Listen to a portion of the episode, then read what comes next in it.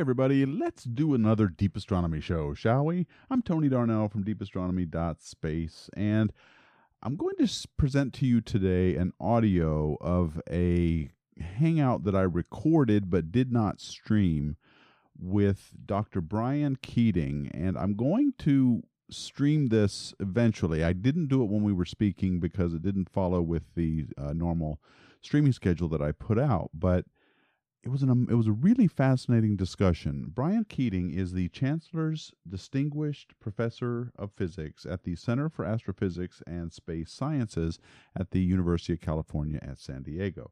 And he's written a book called Losing the Nobel Prize. And I wanted to share our discussion with you because it was really quite fascinating. And he was involved in the BICEP 2 mission, which you may recall back in March of 2015 was all in the news because it was all about the this discovery of a polarized signal in the cosmic microwave background radiation that would that if it had been embedded into the CMB as the BICEP 2 team thought, then it would have been a support of the it would have been observational evidence in support the inflationary period of the cosmos. This is a time right after the Big Bang where the universe expanded exponentially.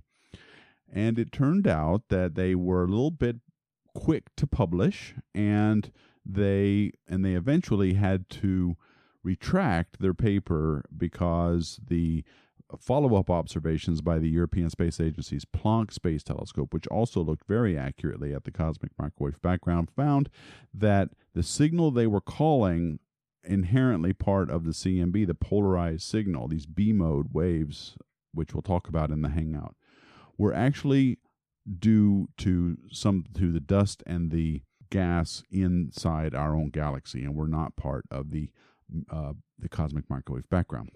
So the Bicep 2 team had to start over, and it was a good example at the time of how science works. You know, a team makes an observation, they they produce results, and then those results are not verified by independent operations or observations elsewhere. But the experience left Brian and his team members a little bit shell shocked, and they, everybody was talking prior to this paper going out and after the immediate publication of the paper it was on the cover of the New York Times that they were going to this was this was work that was going to get them a Nobel prize. That did obviously did not happen but Brian Keating wrote about the experience in his book the full title of which is Losing the Nobel Prize A Story of Cosmology, Ambition, and the Perils of Science's Highest Honor.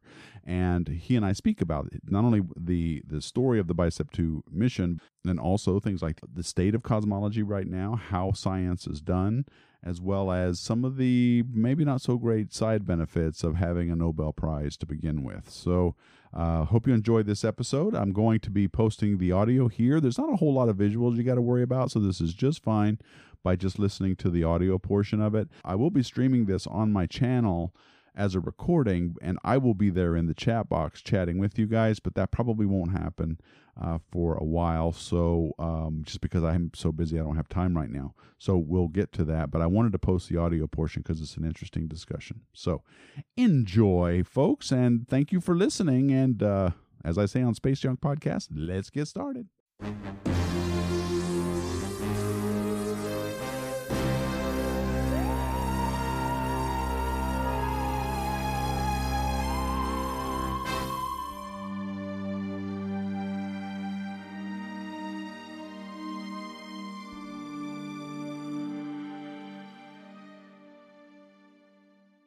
Welcome, Brian, to our uh, humble little hangout here. Uh, my guest today is Dr. Brian Keating. He's a Chancellor's Distinguished Professor of Physics at the Center for Astrophysics and Space Sciences at the University of California at San Diego. And he's also the author of the book, Losing the Nobel Prize.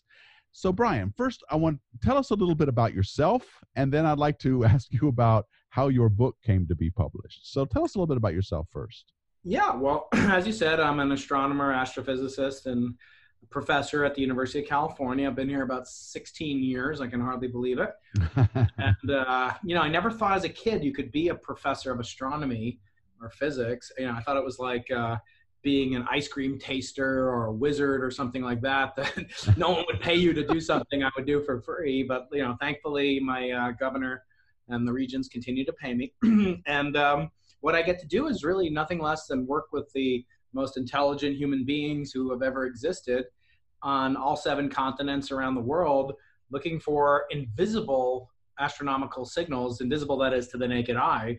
We're trying to make the visible, the invisible visible using technology that dates back, in some cases, you know, 400 years back to when Galileo invented this little, or didn't invent, but used this humble little refracting telescope to observe the universe for the very first time. Right. And so you work in a field of, of, of, cosmology where you're trying to understand the origins and the large scale structure of the universe itself, which is a huge and amazing science.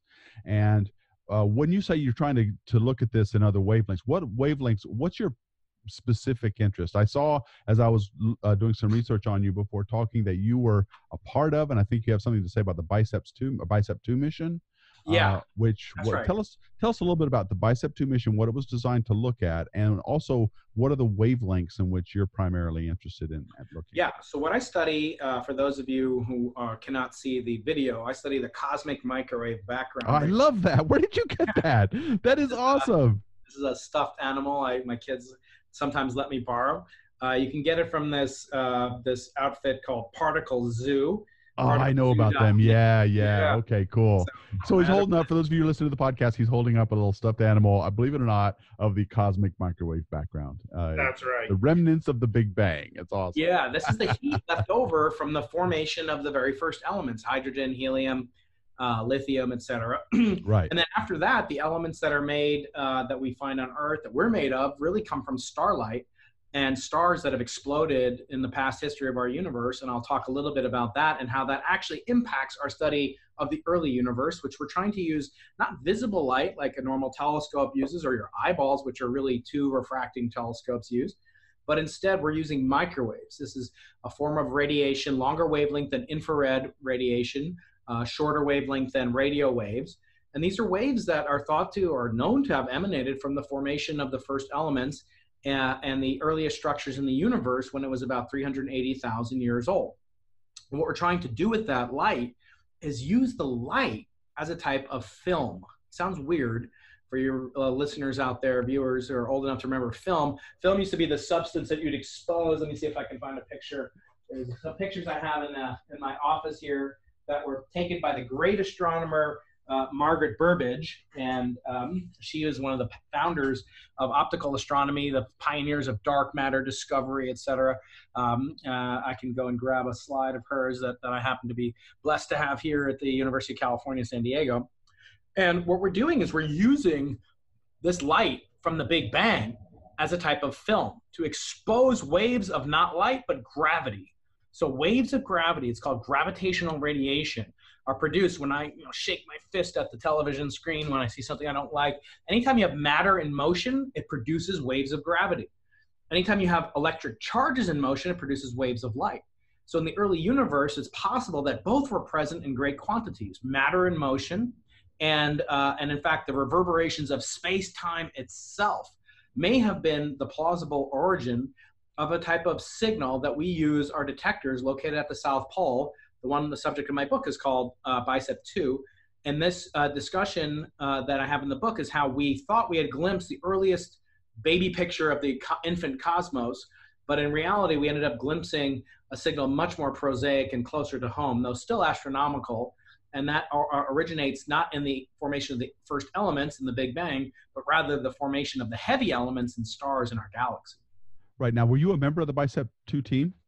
I was yes, I was a founding member of it. I had okay. created the Bicep One experiment, which was the predecessor that kicked off this whole field of study, so to speak. What does Bicep stand for again? It's an acronym. BICEP was an acronym that I made up, uh, and it stands for Background Imaging of Cosmic Extragalactic Polarization.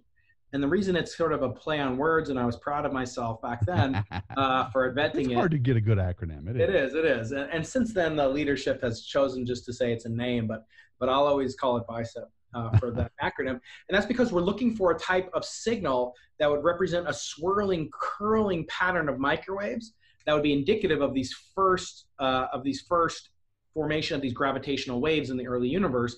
And as the bicep is the muscle that does curls at the gym, so too would this bicep telescope reveal curls and do the heavy lifting of revealing what the cosmos would look like in the earliest trillionth of a trillionth of a trillionth of a second after it came into existence. And specifically, though, it was designed to look for polarized signals, if I remember right. correctly. Exactly and right. pol- a polarized light, for those just real quick, is a, uh, is a is a is when at least with electromagnetic waves, it is when the uh, uh, the direction of the electric field is in a in, in a uh, one directional pattern instead of being all over the place, and and it is generally uh, detected because the the electric field is also polarized. So is the magnetic field at the magnetic component, and you can see this polarized light. Uh, an example is a reflection off of a pond. The light that comes off of a reflected surface is polarized. Right. But this was gravitational energy. Am I yes. right? Yes. And you were looking for polarized gravitational waves at a time which I should mention, this is like back in March of 20, what was it, 2014 or something like that. You guys had uh, made, tried to make the, were making your initial uh, findings announced. This was before we found gravitational waves at all. That's right. That yeah. didn't come until, until LIGO saw them in 2016. So right. Uh, that sounds amazing. You were looking for a subset of a signal, a polarized mag- gravitational wave, correct? That's right. Yeah, the impact of the of the signal, if gravitational waves existed, would have been uh, sort of the implication would have been that a process called inflation took place. So we observe the universe expanding and galaxies moving away from each other at good fractions and sometimes greater than the speed of light, uh, and that impulsion to expand we believe is related in some way or another to the original uh, expansion of the universe when it began its existence effectively just as i said a trillionth of a trillionth of a trillionth of a second after the origin of the universe. And we observe this expansion and yet we don't know how it started what kicked it off what impelled the universe to begin expanding versus collapsing. After all most of the energy and matter in the universe is gravitationally attractive so why would the universe be expanding if most of the matter and gravity only works in one direction? It acts to contract and cause things to coalesce. So the uh, the notion that the universe began expanding is, is quite surprising, given that we have matter in the universe, and it led Einstein to, among other things, insert this famous cosmological constant into his equations of, of relativity. Right. Uh, but getting back to why we wanted to see polarization, uh, you're exactly right. When light bounces off a lake or a pond or an ocean, it becomes polarized. And I've got these two polarizing grids here. So here's one. I'll hold it up to the camera, and mm-hmm. you can barely see through me. Now, as I twist this other one, it will go through being parallel and then anti-parallel to the first one. And you'll actually see a pattern of repetition of light and dark patterns as these come into and out of alignment. So I can see you, I cannot see you, I can see you. And that polarization pattern is indicative of the way that light is interacting with matter. To get polarization of light, you need an anisotropic, a, a non-isotropic distribution of light, and you need some amount of electrons and matter in the universe to scatter that, that light, which is anisotropic.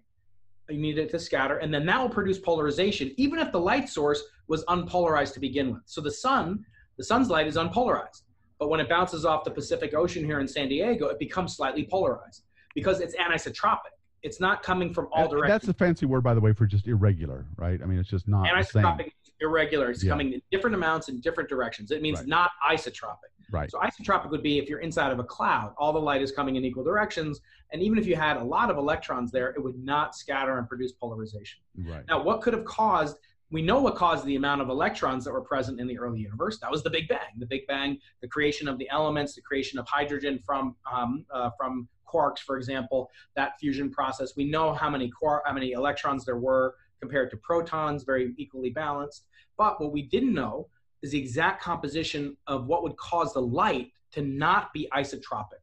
And that is theorized to have a component of which produced by these inflationary gravitational waves. So the logic is you see a specific twisting pattern of polarization from that, you infer that there were gravitational waves present when the CMB was produced, 380,000 years after the Big Bang. And from that, you surmise that the universe began in a period of inflation. And if you want to go even further back than that, that would then lead you to surmise that we our universe is part of what's called a multiverse. We can talk about that later. The technical logic that is really the, the core of the book is if we saw these curling, twisting pattern of microwaves that we said we did, and we could attribute that to a true cosmic source, not just our galaxy, not just our sun or a lake or whatever, if it truly came from the cosmos, the early universe, then by force, that would lead us to believe inescapably that inflation, the spark that ignited the expansion of the universe that we believe uh, took place 13.8 billion years ago, took place. And then there are all these other implications after that. And I just wanted to define inflation real briefly because we haven't yet. This is this yeah. period early in the universe's history where it expanded at an exponential rate. Is that a relatively simple way to put yes, it? Yes, expanded okay. exponentially and perhaps faster than the speed of light. Right. So the expansion can take place faster than the speed of light, even though no signals can be transmitted faster. And we think inflation happened because it's inferred by what we see when the universe throughout the history when we look at the universe today and then and then look at distant galaxies in the early universe we can see that this is uh, probably put in motion by a period of inflationary right. expansion there's a tremendous amount of circumstantial evidence that inflation took place from mm-hmm. the fine scale structure of these fluctuations in the microwave background that this doll represents, um, et cetera. These, these, um, the, the fact that the universe's curvature is non-existent, meaning that if you shoot two initially parallel laser beams out into space, they'll never converge as they might if the universe had too much matter, too little matter, they would diverge for example. So there, uh, and, and, there's there are many other pieces of circumstantial evidence, but there are competing theories that could explain all those phenomena, except they would not produce these waves of gravity. So then gravity waves, these waves of gravity become a very crisp test that would rule out the other models that are competitors to inflation. And then using a version of Occam's razor, you might be left to believe, to accept the fact that in combination with the circumstantial evidence, that these waves of gravity are the smoking gun that proves beyond a reasonable doubt that inflation took place. Yeah. And that's why the excitement took place where millions of people tuned in around the world. We made this announcement on St. Patrick's Day 2014. Right. And so you were looking for a very specific polarization uh, signal that implied the existence or that inferred the in- existence of these gravitational waves. And therefore, it, it, it, as the theory goes back to inflate, that inflation did actually happen. That's right. And so you made your announcement, as you say, in uh, on St. Patrick's Day. Everybody got excited, but yeah. then there along came uh, the Planck telescope, I believe. That's that's right. And they yeah. also looked at the cosmic microwave background in very um, accurate detail. I don't know if it was as accurate as Bicep Two or not, but it certainly mapped the entire uh, CMB and found that perhaps your conclusion about what you had seen isn't what you actually thought you saw. That's right. So, as I said, the CMB is thought to originate from the formation of the elements, the elements hydrogen and helium primarily, and a little lithium and beryllium, et cetera. Uh, but it's not thought to be the source of all the other elements of which were comprised carbon, nitrogen, oxygen, et cetera. So, it could only produce the first few elements on the periodic table uh, if indeed it is correct. And we have no reason to suspect it's not correct. In fact, we tested it extremely accurately. However, that being said, the CMB is not the only source of microwave energy that could be polarized and in fact have the exact same signal and signature, this curling, twisting pattern of microwaves called B mode polarization for historical reasons. Uh, that would be in uh, that would be sort of the smoking gun that I just described uh, to per, you know that would all but shoe you know make inflation a shoe in for the theory of cosmogenesis. How did the Big Bang get started? And in that way, I think it's very important to point out that the best data that we had at the time indicated that the only other source of microwave energy, our galaxy, would that could plausibly produce a signal such as this. That there was no reason to suspect, based on what we knew at that time, that what we had seen was not what we claimed it to be, the, this imprimatur of inflation. And even though immediately after our discovery was announced, people started to say that we had seen imposter signals that weren't really real and that you know and we refuted those rather quickly. But there was a persistent concern that still we had not fully ruled out the contamination of what's called dust. And this isn't you know that much different from the dust that's you know probably covering your your monitor or whatever uh, as you're listening to this. And it's really the the remnants of previous stars that existed in the neighborhood of the of our solar system within the Milky Way galaxy. And when certain stars called type 2 supernovae blow up, they ex- eschew and expel into the intergalactic medium particles of the last material that they're able to fuse, which is which is iron. So if you've ever held a, a meteorite that's made of iron, here's one here. It has mostly iron, some cobalt, nickel. Uh, they, this is the last you know, product, so to speak, of a Type 2 supernova before it blew up. And eventually, that material coalesced and made our sun and our planets and the rocky inner core of the Earth is made of iron. So thank goodness for that, uh, a star blowing up billions of years ago, about 5 billion years ago. For without it, we wouldn't be here talking. And in fact, some of the iron in the hemoglobin molecule in your blood originates from that very same supernova. So thank you, supernova. Yeah, However, really. to a cosmologist, as you know, iron is highly magnetized. It can be magnetized very easily, it has a very uh, high magnetic permeability. And that means even in the Milky Way's feeble magnetic field, you know, many, many thousands of times weaker than, than a permanent magnet you can put on your refrigerator, uh, nevertheless, over billions of years, tiny grains of meteorites or much smaller versions of meteorites uh, called dust will tend to align themselves if they have an asymmetric shape. So this obviously, I've never seen a perfectly spherical meteorite in my whole life uh, that was naturally occurring. I, I, have one at home that's a sphere, but uh, but anyway, uh, so that means all these things could get aligned by the same magnetic forces and fields that align uh, magnetic compasses on Earth, say. And those could produce a polarization signal that could mimic the signal that we saw.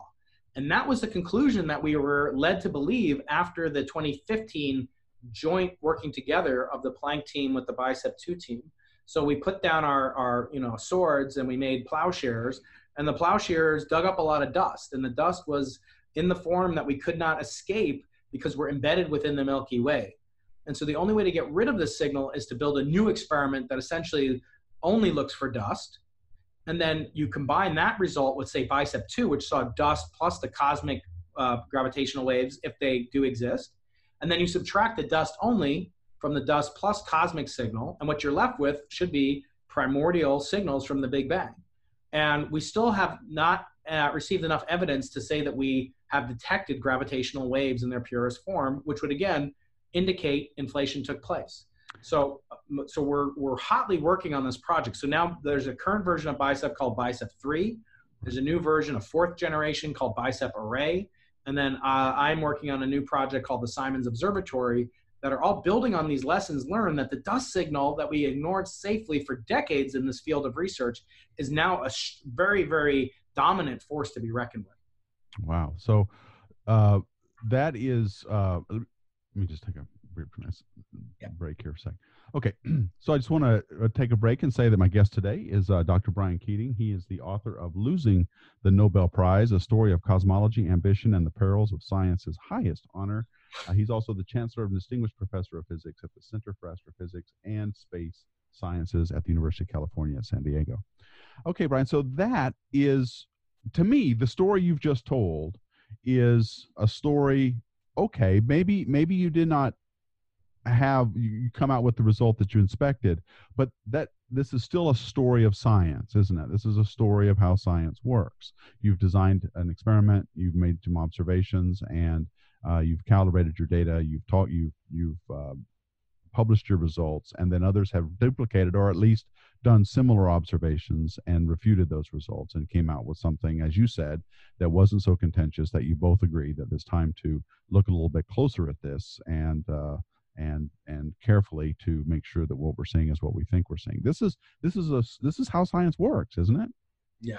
yeah, yeah. I mean, people think of science, you know, as really neatly wrapped up. Um, you know that that scientists dispassionately pursue truth and honest, you know, discoveries. And I, would like to think that we're, you know, very high uh, in terms of our ethical standards, and so we don't intentionally make mistakes um, you know, at least speaking for my colleagues and I, I mean, we didn't intend to do that. We did as best as we could in terms of asking our competitors for access to their data, which, you know, it turned out uh, they didn't have the data when we went to publish our, well, we didn't actually get it peer reviewed, but we released the data. And that, you know, we were rightfully criticized for, in my opinion. So science relies on the replication and the reproducibility of findings. It's not enough that you know you Tony make a finding and, and you're so brilliant that everyone just accepts what you did, uh, because a lot of times you know I always say you know Einstein is reputed to have many blunders that he's made, including you know calling one his cosmological constant a blunder, which uh, which uh, then eventually turned out not to be a blunder because it was discovered to actually be a real phenomenon, uh, namely dark energy, and the cosmological constant seems to be you know the best guess that we have for how this dark energy behaves. But anyway, the the discoveries that scientists make, and I always joke, you know, it's too bad because otherwise Einstein could have had a good career. But in the case of you know most normal scientists, we are frequently wrong. It's just that you're not wrong on such a public stage. And I think. The reason that people were so excited about our results, you know, fed into our desire to get there, want to get there first. And you know, in in retrospect, we would not have released the claims that we made um, uh, knowing what we know now. And it's and it's a simple fact that when facts change, you have to change your opinion. And there's no such person or team or collection of people that are above the scientific method. Now, that being said, peer review is not a panacea. Peer, peer review is not you know a guaranteed. It's a necessary condition, but it's no in no way sufficient. I think you know replication is important, and we had a lot of reasons to not want to you know uh, to not want to do peer review before we did a release. But one of the it was not because we had anything to hide. It was more because we were worried about you know kind of the competition getting credit for a discovery that we made. Now we can talk deeper about why that way we were worried about that. Um, which you know, spoiler alert, I think has you know, at least in my case, has something to do with the Nobel Prize. Right, and I want to get to your book here in just a minute, but I just want to make a quick comment that that the scientific method to the extent that it is there is a method uh, at its at its core at its heart is a human endeavor and because of that there are it's full of biases and emotions and all kinds of other drivers besides just getting to an answer to your question the exactly. stakes can be quite high in many of these uh, endeavors and i think it was in the case of bicep 2 and certainly uh, many people had worked a long time on it the interest was certainly there inflation as an idea, I'd love to have a whole hour just to talk about that, but we don't have time for that. It's just something that I I personally wonder about is it even yeah. a scientific theory just because of the fact that it applies to everything. Hey everybody, we're going to take a short break. I'm Tony Darnell and you are listening to the Deep Astronomy Show. Today we are talking with Dr. Brian Keating. Thank you so much for listening.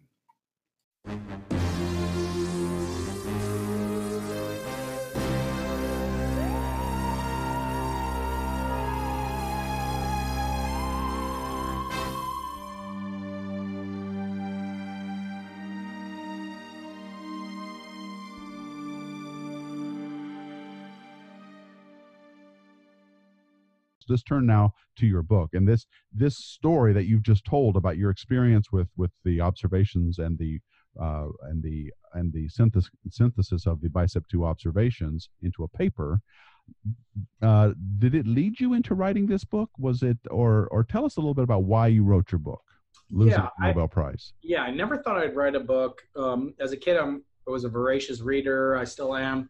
I love reading science books you know the great science and science fiction authors uh, that really inspired me. And, and yet I didn't think I had it within me to write one, especially after writing a 200 page PhD thesis and supervising 10 PhD students. Uh, it's a lot of reading more than writing. And, and yet I realized that I had been a witness to something historical and in, in many fronts. One, this announcement, two, coming very close to winning a Nobel Prize and not winning it. Uh, spoiler alert.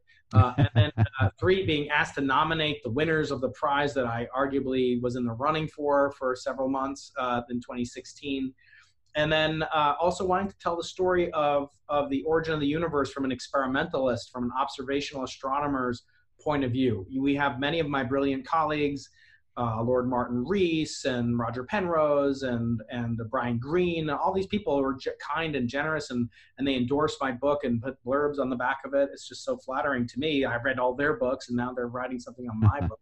Uh, but they're all theorists, um, and there's nothing wrong with being a theorist. And my best friends are theorists. But one of my friends, Alex Filippenko, is an observer at UC Berkeley. He was the only person on both supernova teams that discovered the dark energy expansion of the un- accelerating expansion of the universe he said that yeah, he said a famous quote of his is that you know a theorist only has to be right once in her life to have her career made for forever. And an experimentalist or observer only has to be wrong once to end his or her career. Now i'm hoping my career is not over. I've, I've gone on to, to you know continue working and and um, and and leading you know large large teams. But the but the point being that uh, an experimentalist insight is one necessarily that has to grapple with real real world effects. So, um, you know, Max Tegmark, a friend of mine, he can write a book about four different kinds of multiverses that none of which could ever be even possibly encountered, perhaps. And uh, and you know, he can speculate on on on those things, but they can't be falsified. They can't be disproven. The whole job of an experimentalist is not to prove stuff. Remember, I said our job is to rule out these other competitors to inflation. The same way that you know somebody, I think Isaac Asimov, one of my heroes, once said, you know, if you think the Earth is flat, you're wrong and if you think it's a perfect sphere, you're wrong. But if you think saying it's a sphere and a flat are both equally wrong, then you're wrong. In other words, it's about refining and getting things down, you know, further and further to closer to the truth and paring away the the ignorance. And I hope that we're continuing to do that. But you're right, scientists are human beings. But sometimes we don't perpetuate this this myth that we you know we perpetuate a myth that we're superhuman deities and I think the Nobel Prize has a huge, huge role in that. Uh, one of my heroes, another hero, Richard Feynman, he said something which, you know, on one hand is, is incredibly, you know, offensive, but on the other hand is, is probably true. He said, you know, a reporter asked him, what'd you get the Nobel Prize for? And he said, if I could explain it to you, it would be worth a Nobel Prize. Now, it's probably true he can't explain quantum electrodynamics to a layperson. Yeah, but a little bit condescending. yeah, it's very condescending. you know, it's totally within his character.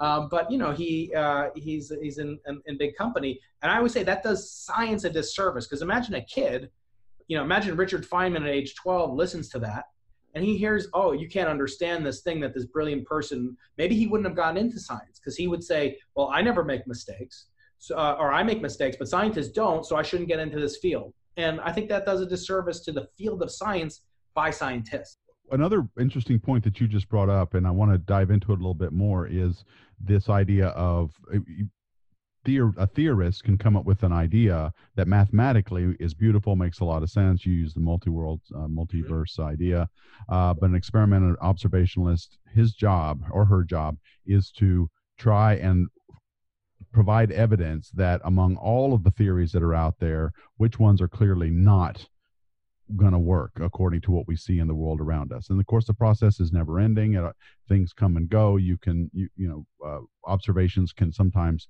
uh, bring other ideas back to the forefront.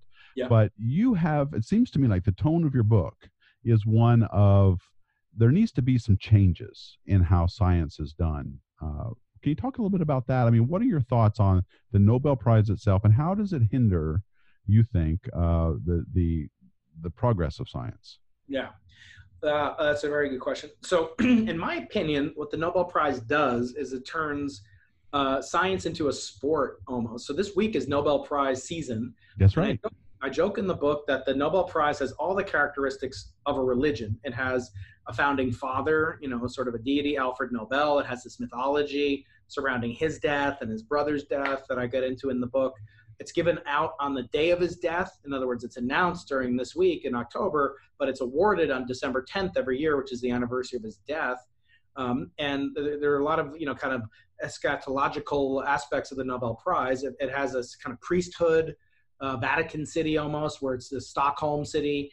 Uh, all these scientists, mostly male scientists in Stockholm and Sweden generally, in the Nordic countries, that are the high priesthood it has its holy days, you know, the Annunciation week that we're in now, and then it has the uh, Coronation week in December. And then you literally bow down and receive a golden icon, a golden idol that pictures an engraven image of Alfred Nobel on it uh, while you're uh, dressed in this mandatory attire that they that they force you to wear. So it has all these aspects of religion, and, and I don't know about you, but you know I'm very comfortable with my religious choices as I've made them. And you know if somebody comes to my door, a Jehovah's Witness, and asks me to you know consider another God or whatever, um, I'm very reluctant to give that up. And I think scientists do that as well. They don't want to give up the Nobel Prize. Many of them are, are denigrated or comment on it because it's sort of a goal for them and, and many yeah. of them are, are secular in fact and and this is you know some will say oh it's just good fun but you know this whole week is just saturated by the nobel committee tweeting about stuff putting out stuff looking for likes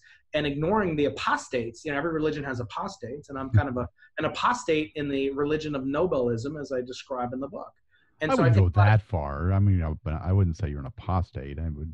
That seems well. Harsh. I certainly want to not, you know, like Martin Luther. You know, I'm not comparing myself in any way to him, but he wanted reformation. Right. And he did. He didn't say tear down the church. He said the church needs to be reformed and maybe a new one made up. And I believe that the Nobel Prize, it's incumbent upon the Nobel Prize, lest it go the way of, of prizes that have come and gone over the centuries, and due to things that it leaves out large swaths of the scientific community, notably women, minorities, groups bigger than three people, for for you know, for example. And so I think its days are numbered. If it doesn't, if they don't take heed to the suggestions that I, and I'm not alone, I mean, every single person, including members of the Nobel Academy, have written to me, have said to me that they agree with everything that I say in the book, but they're not going to change. And that's just they're ossified in this role because it brings a lot of prestige to them specifically.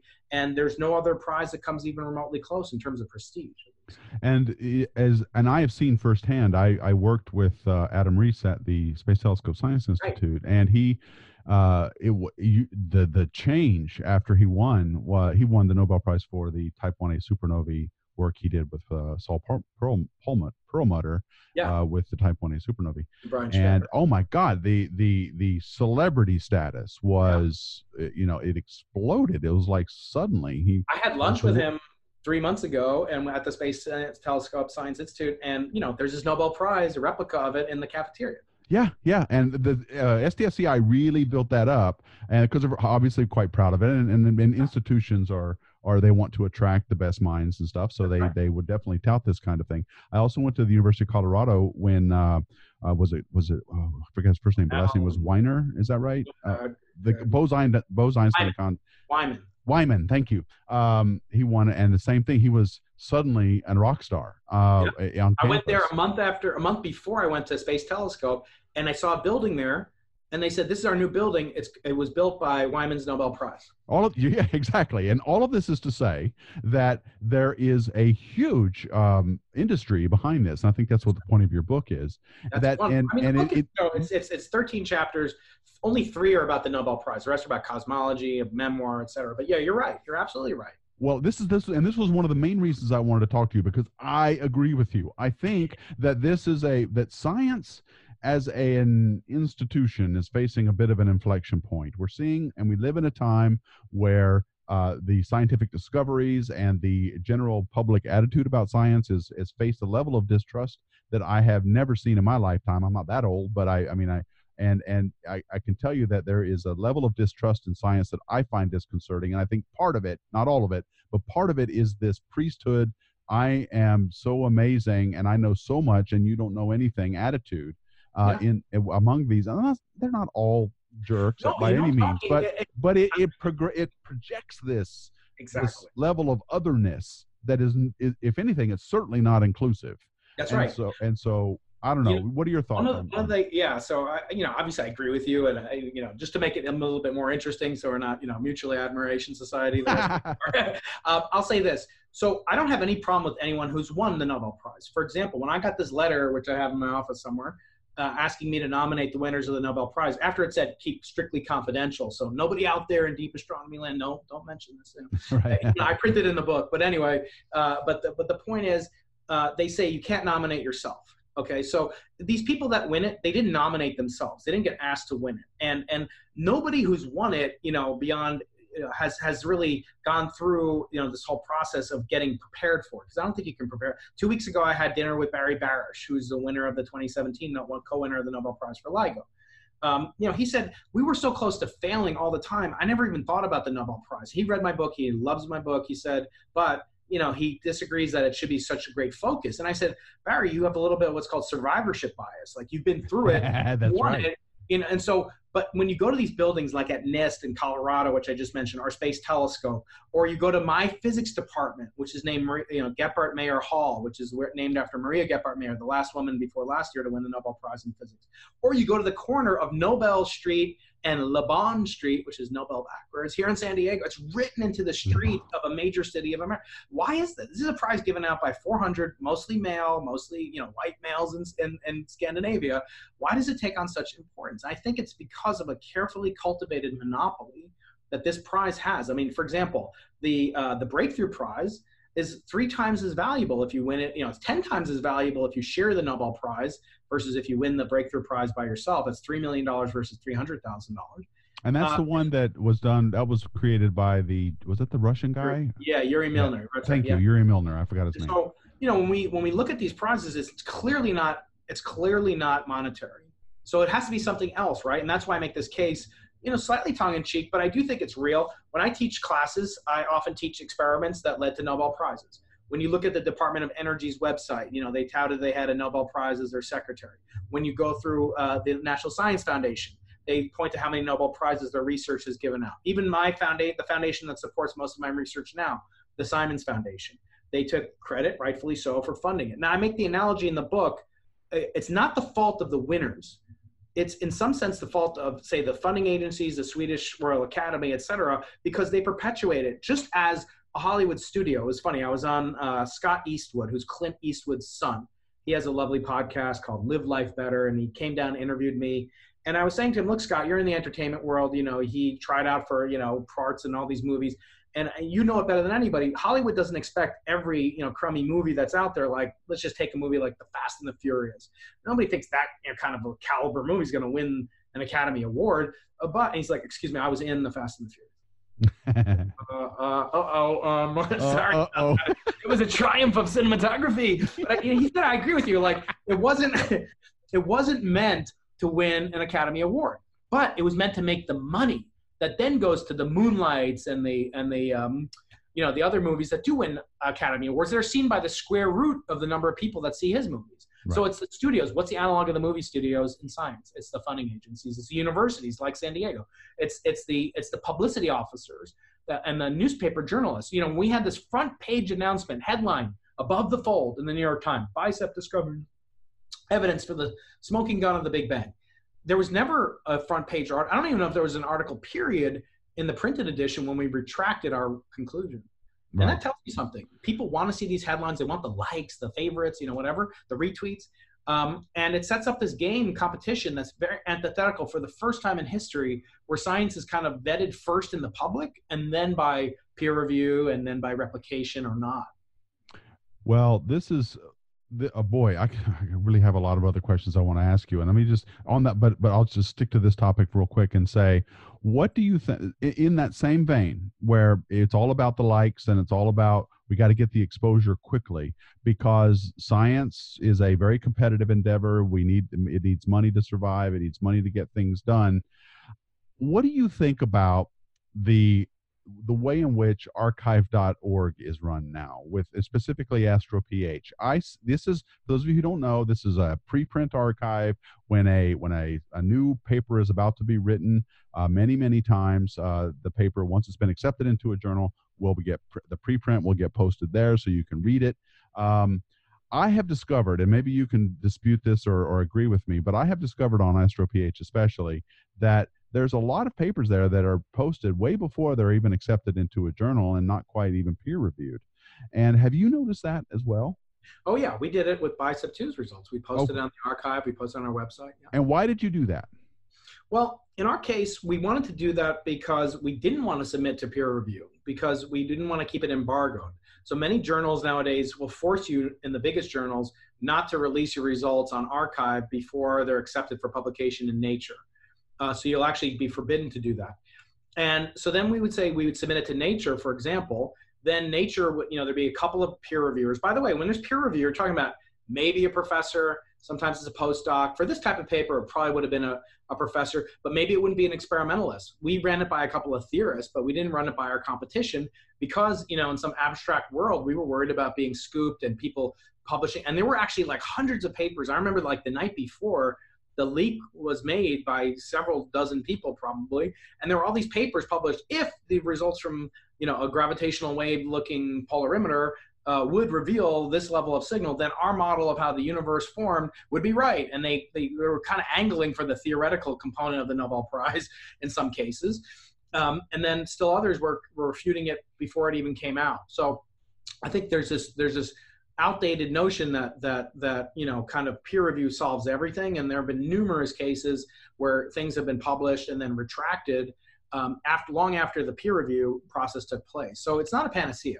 No, and in fact, I'll just add to that by telling you one little anecdote I had when I was still working in solar physics. I won't say any names, but there was a guy doing a peer review of another journal article to a competitor or someone he he didn't think highly of, and said that he had a lot of problems with the science, but was going to go ahead and recommend it for publication uh, because it, um, you know, he wanted to see this guy fall on his face. So there's there's a lot of that kind of thing, which of course hurts science as, a, as an endeavor. But as I said, it's a human endeavor, and there are all kinds of things pushing and pulling on our motives for what we do in science. We hope that most of them are genuine and pure and want and, and honest but there are plenty of times when that's not the case. And, yeah, and I mean, people, scientists have you know needs just as anybody else does. There's tenure. There's you know right. There's, there's there's there's you know within your university there's a press office that's breathing down your neck. We got to get this result out. You know, and then it's embargoed. And so all these things conspire at the worst possible time when you have the least amount of time. Well, I and and uh, so my my and I think all of this uh, does a lot of harm. That's this idea I've got to get it out there first. I've got to get my likes and I've got to get the social media attention because in this day of social media, what what's happened is that science journalists have caught on to the astro-ph thing, and now they scan the, they get the daily emails yeah. uh, from Cornell and they look at all of the the, right. the pub papers that have been published and they click on the ones that have the titles that they understand halfway, right. and then and they then they then they start doing it. Then you'll see it in you know, uh, I'm, I'm not picking on anybody in particular, but you might see it on Forbes or you'll even right. see it on like New Scientist or something like exactly. that. No, exactly like, right. So I call it, you know, of T hacking. I, I call it T hacking, you know, because yeah. you're t- hacking the title. And so what? Then what do they do? So they they want to be good journalists, right? So they'll say, if confirmed, the multiverse is true, you know, and it's like the, the general audience reader is not going to, hmm, let me wait six months until Planck comes through. And then,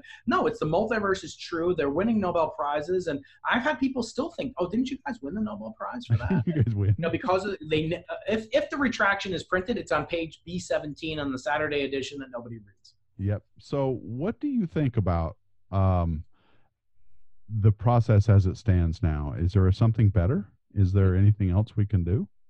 Well, in terms of the Nobel Prize or in terms of science? I guess I'm, I'm thinking more broadly now into the way science is presented, the way sci- the currency of science's papers, and the way discoveries are being announced and communicated. Is there a better way?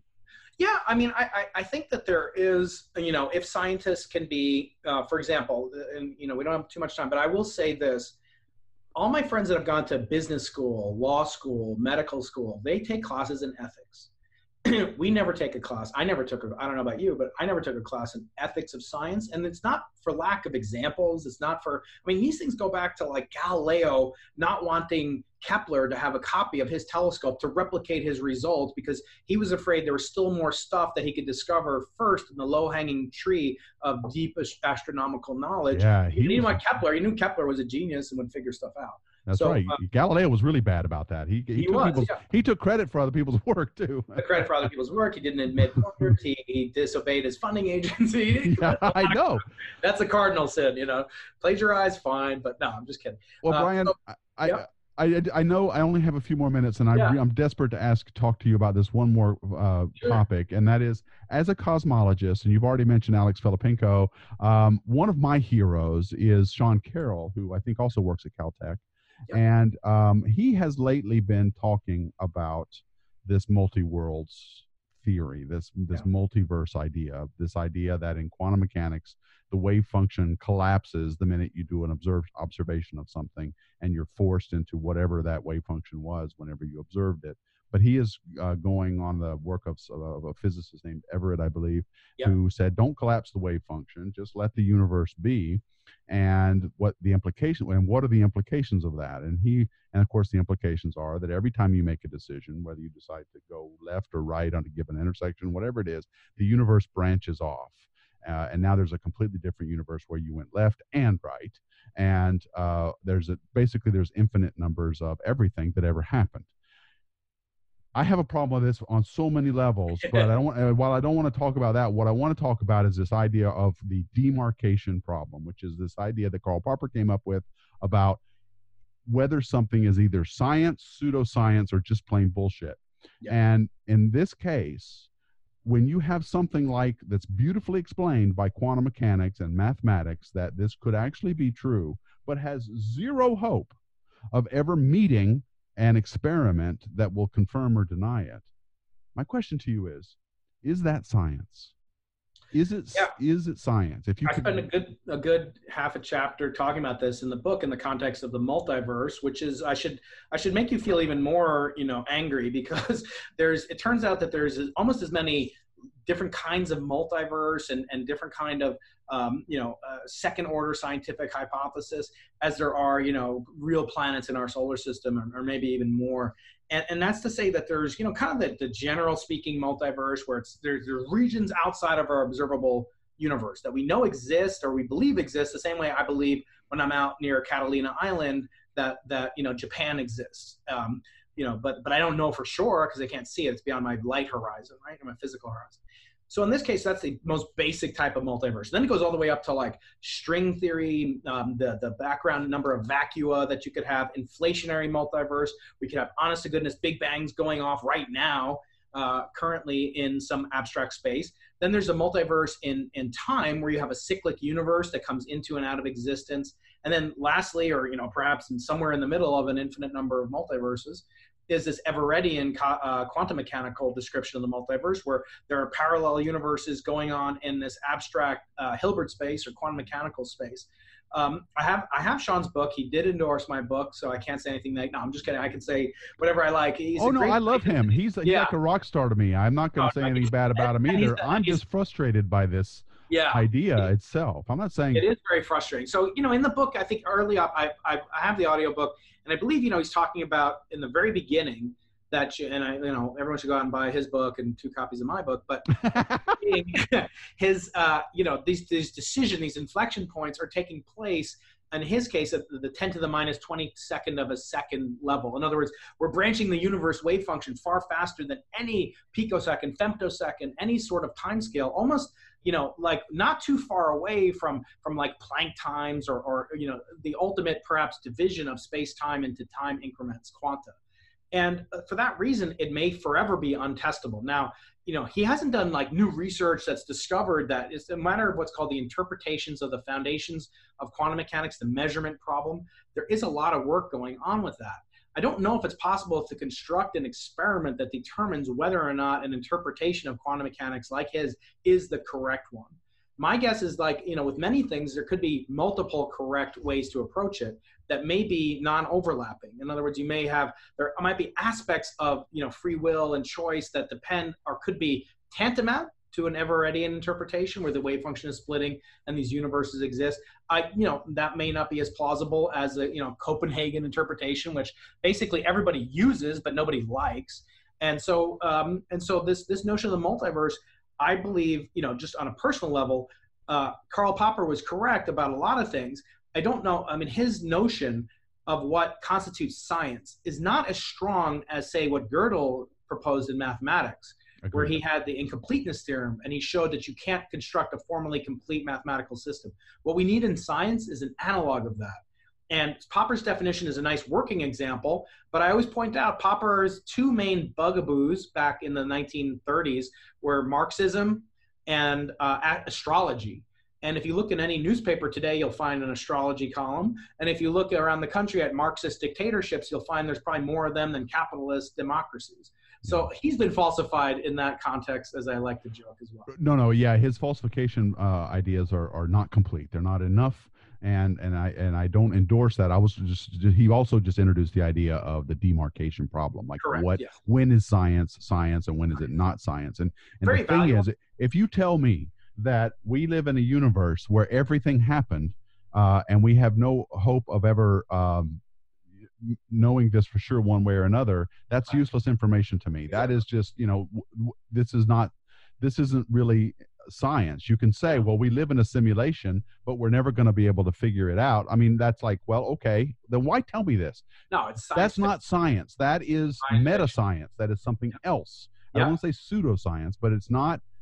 And in many cases, it's just irrelevant. I don't Yeah. see. I don't see what good that does anything. And science, to me, by definition, is something that advances our understanding of the cosmos in a way that is uh, testable. that is yes that thank you that is testable that is something that we can build on to you know make you know understand things like gps's which is you know directly out of uh, Yeah. Einstein's theory of relativity. So to me, that's science. And and so this idea of multi worlds and and multiverses and even string theory, if things are happening smaller than the Planck length, which are laws of physics says we can never measure anything shorter than that, then I don't I don't see I just don't see why we're even talking Yeah. about. Why are we wasting so much I agree with you. I, I do want our theoretical counter. That's why it's so important to have experimentalists on, by the way, yes. Tony.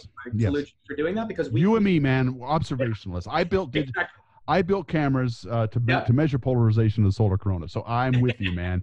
Let's awesome.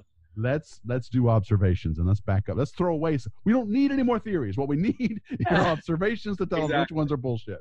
And we'll be doing much more of them. So look forward to that. Okay, I know you got to go, Brian, but listen, man. I, it, what are the chances of us talking some more? This was this Uh, was I want to talk. Let's talk. Uh, how about this? We'll, we'll set a date for the um, the Nobel uh, coronation date, which is December 10th. We can talk. I love then. it. I will definitely plan on that, and let's do something live this time. Let's do Um, live. Let's do a multiverse, and uh, Let's talk let's talk a little bit more about a good old Alfred Nobel, who I think is rolling around in his grave, unfortunately. Yeah.